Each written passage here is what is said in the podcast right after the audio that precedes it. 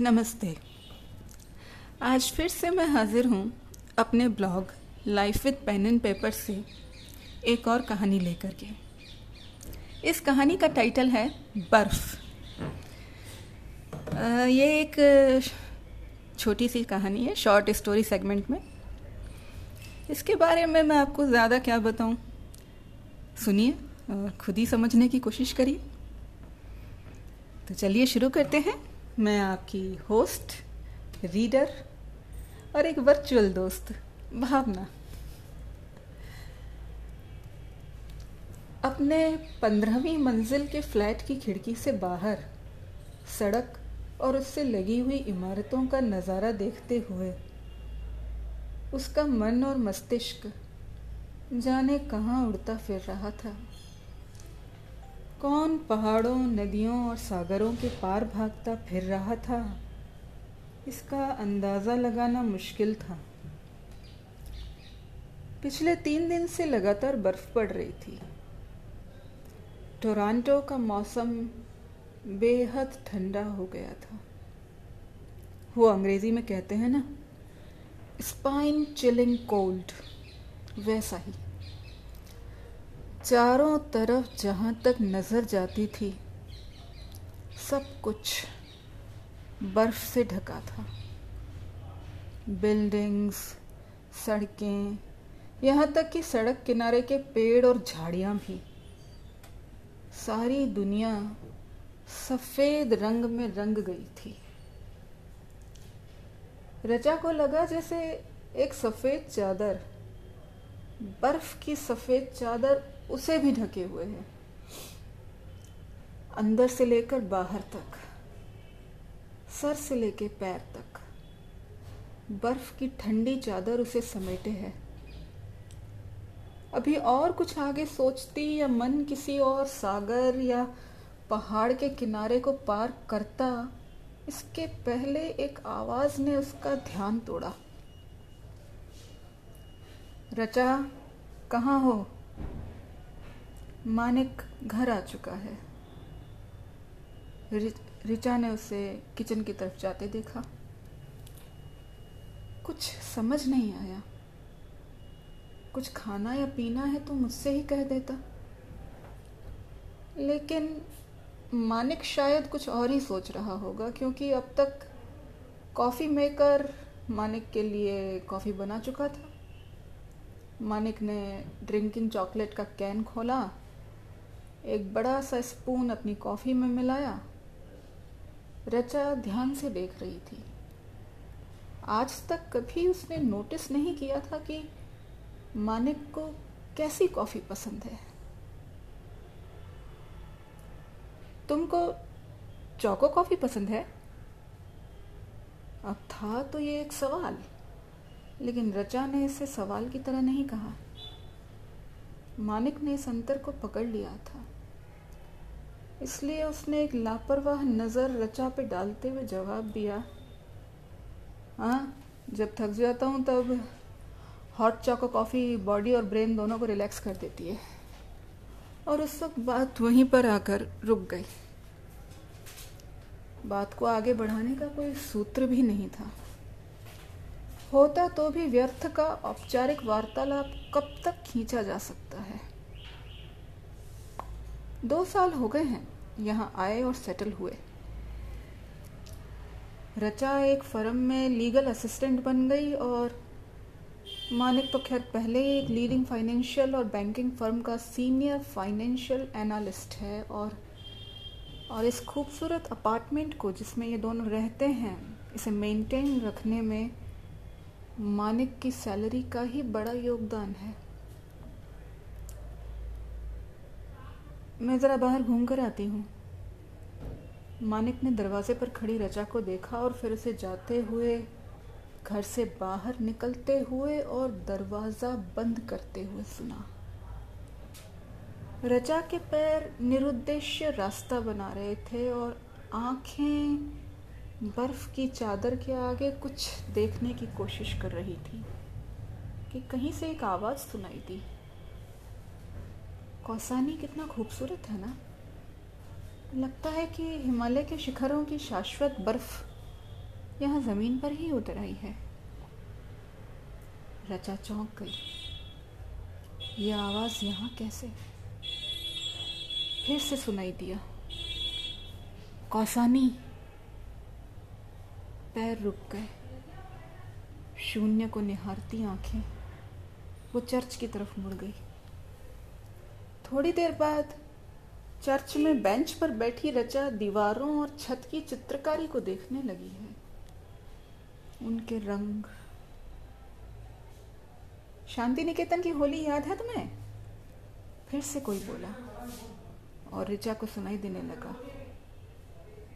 रांगा नेशा, मेघे मेषा प्रभात आकाशे, नवीन पाता लागे, रांगा हिलोल, खोल द्वार खोल। खोल द्वार खोल। इन्हीं आवाज़ों के बीच कुछ और परिचित आवाज़ें उभरने लगी। तुझसे छः सात साल बड़ा है। शक्ल सूरत तो अब क्या कहें? तू खुद भी तो एक बार मिल ही चुकी है। हाँ वेल सेटल्ड तो है, पर फिर भी एक बार सोच ले। कहीं बाद में कोई पछतावा ना हो। उस परदेश में कोई नहीं होगा तेरी बात सुनने वाला। रचा ने आवाज़ों को परे धकेल कर क्रॉस पे टंगे ईसा पर अपनी नज़रें केंद्रित करने की कोशिश की। पर फिर वहाँ नहीं बैठा गया रचा से। लौट आई, घर। आज खाना क्या बनाऊँ? पिज़्ज़ा ऑर्डर कर दो। खिड़की के बाहर बर्फ़ की सफ़ेदी अब धूसर, मटमैली और स्याह चादर ओढ़े सो गई है, लेकिन टोरांटो अभी भी जाग रहा है। घरों से झांकती रोशनियाँ, सड़कों पर जवान होती नाइट लाइफ और आवाज़ें। आवाज़ें हर तरफ़ से हर तरह की। रचा ने अगले दिन के किसी केस की हियरिंग के लिए कानून के जंगल को खंगालना शुरू कर दिया है। पर अब कौसानी की आवाज़ें विश्व भारती के रंग और बहुत सी आवाज़ें उसके दिमाग में घूमने और शोर मचाने लगे हैं। वो उठकर लिविंग रूम में आई और सब कुछ को देखने लगी। सब कुछ को। कौन सा सब कुछ? और फिर अगले कुछ सेकंड्स के बाद वो मानिक के कमरे में गई। मानिक भी अब स्टॉक मार्केट के आंकड़ों और अर्थव्यवस्था की उठापटक के बीच मुनाफे के रास्ते खोज रहा है।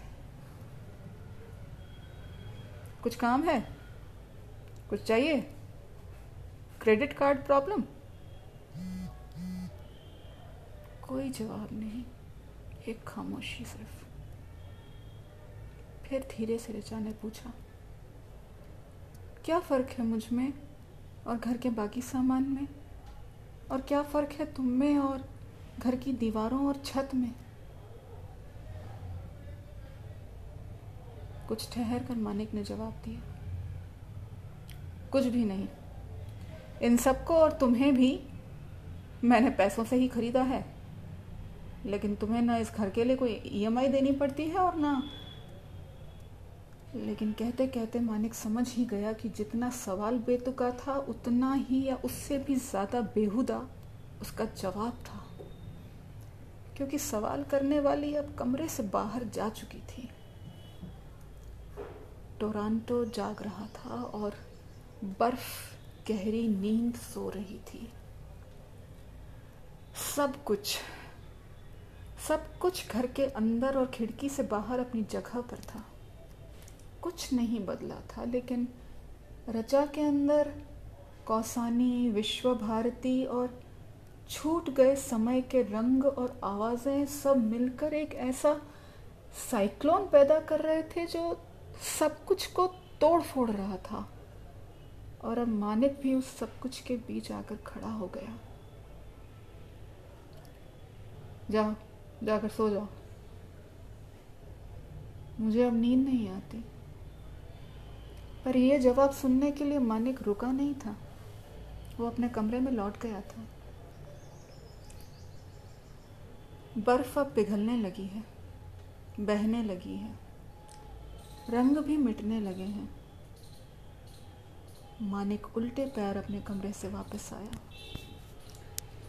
रचा अब भी साइक्लोन के बीच खड़ी है। नींद को तलाश रही है। क्या तुम्हें मेरी ज़रूरत महसूस नहीं होती? ज़रूरत? आँखें गुस्से और हैरानी से फैल गई मानिक की। क्या तुम मुझसे प्यार करती हो? बोलो, मेरी तरफ़ देखो और बताओ। मानिक उस साइक्लोन को बाह पकड़कर झंझोड़ रहा था। चीख कर पूछा था मानिक ने, लेकिन फिर भी रचा को आवाज़ बहुत दूर से आती हुई सुनाई दी।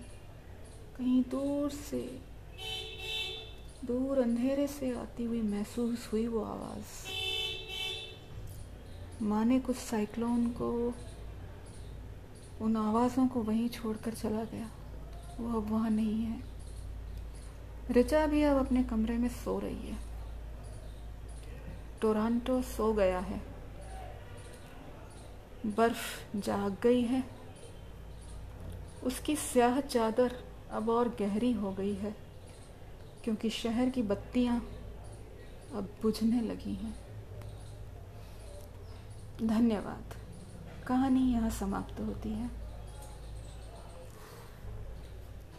मुझे आपकी प्रतिक्रियाओं का हमेशा इंतज़ार होता है।